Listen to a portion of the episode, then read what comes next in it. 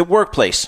Tremendous amount of disruption we are all experienced. We have experienced here in 2020.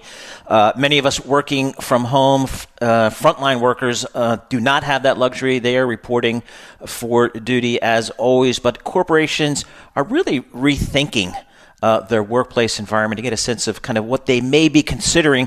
We welcome our next guest, Kai Wright, Columbia University lecturer, award-winning author, and diversity, equity, and inclusion strategist. She joins us on the phone from New York. So, Kai, thanks so much for joining us here. You know, as we think about when we think about 2021, what do you think corporations and companies in general are thinking about their workplace environment, given what we just went through in 2020? Hi, Paul. Thanks for having me. You know, for 2021, I think top priority for many companies is going to be to demonstrate action based on the pledges and commitments that were made throughout 2020, and most remarkably during the summer of 2020. As a scholar practitioner, I get to teach at Columbia University and then consult with a number of Fortune 100 clients. And we do a lot of research among employees and consumers. And one of the things that came through in terms of that research was a real desire for both groups of individuals to see action. And so next year, I think you're going to see hopefully a number of organizations that are making good on pledges that were made, pledges that included donations, included grant programs back to businesses, included investing in different communities, included hiring and retention in terms of programs, included professional development. And so really a broad range of ways that we're going to catalyze activity for next year around inclusivity. So when we talk about inclusivity, how much more difficult is it to kind of get some of these policies into place, into the workplace, when so many of us are dispersed right now?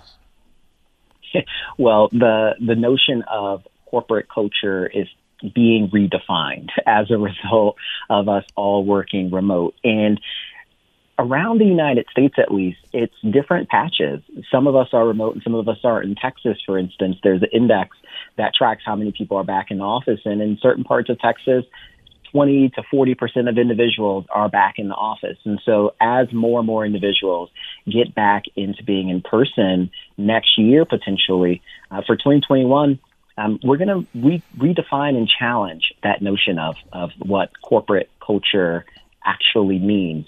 And we have to at this point for diversity. When we ask Americans what they think kind of corporate culture is evolving into, they're not happy. You know, many individuals want to see more trust restored to the C-suite when it comes to actually moving the numbers and metrics. And we're starting to see a number of individuals all the way up to the board level. You know, we can look at companies like Starbucks, for instance, which has been very firm more recently in the last couple of weeks of saying that they are going to try to reach very explicit goals in terms of diversity, equity, and inclusion next year. And I'm looking at these larger organizations as an opportunity to really make good on promises that have been made for a long time. And I think that as an organization, you know, Starbucks is pretty poised to be a leader to other companies, especially with Melody Hobson now at the chair seat. So, Kai, you know, another big theme certainly within the financial services industry is ESG investing, environmental, social, and governance. And more shareholders are pressuring more and more corporations to do better from an ESG perspective. How much of a catalyst is that for some of the things you're talking about, whether it's inclusion or diversity and things of those nature? Yeah.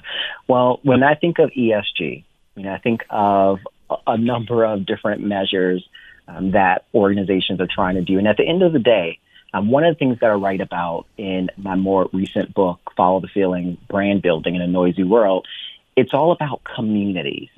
And when we think about ESG, it's about protecting communities, empowering communities, making sure that from a economic standpoint and social, political, geo safety standpoint, from kind of the sense of nature and minerals that are around us, that all those things are preserved, right? But we put that in perspective of people and doing what's best for communities of people.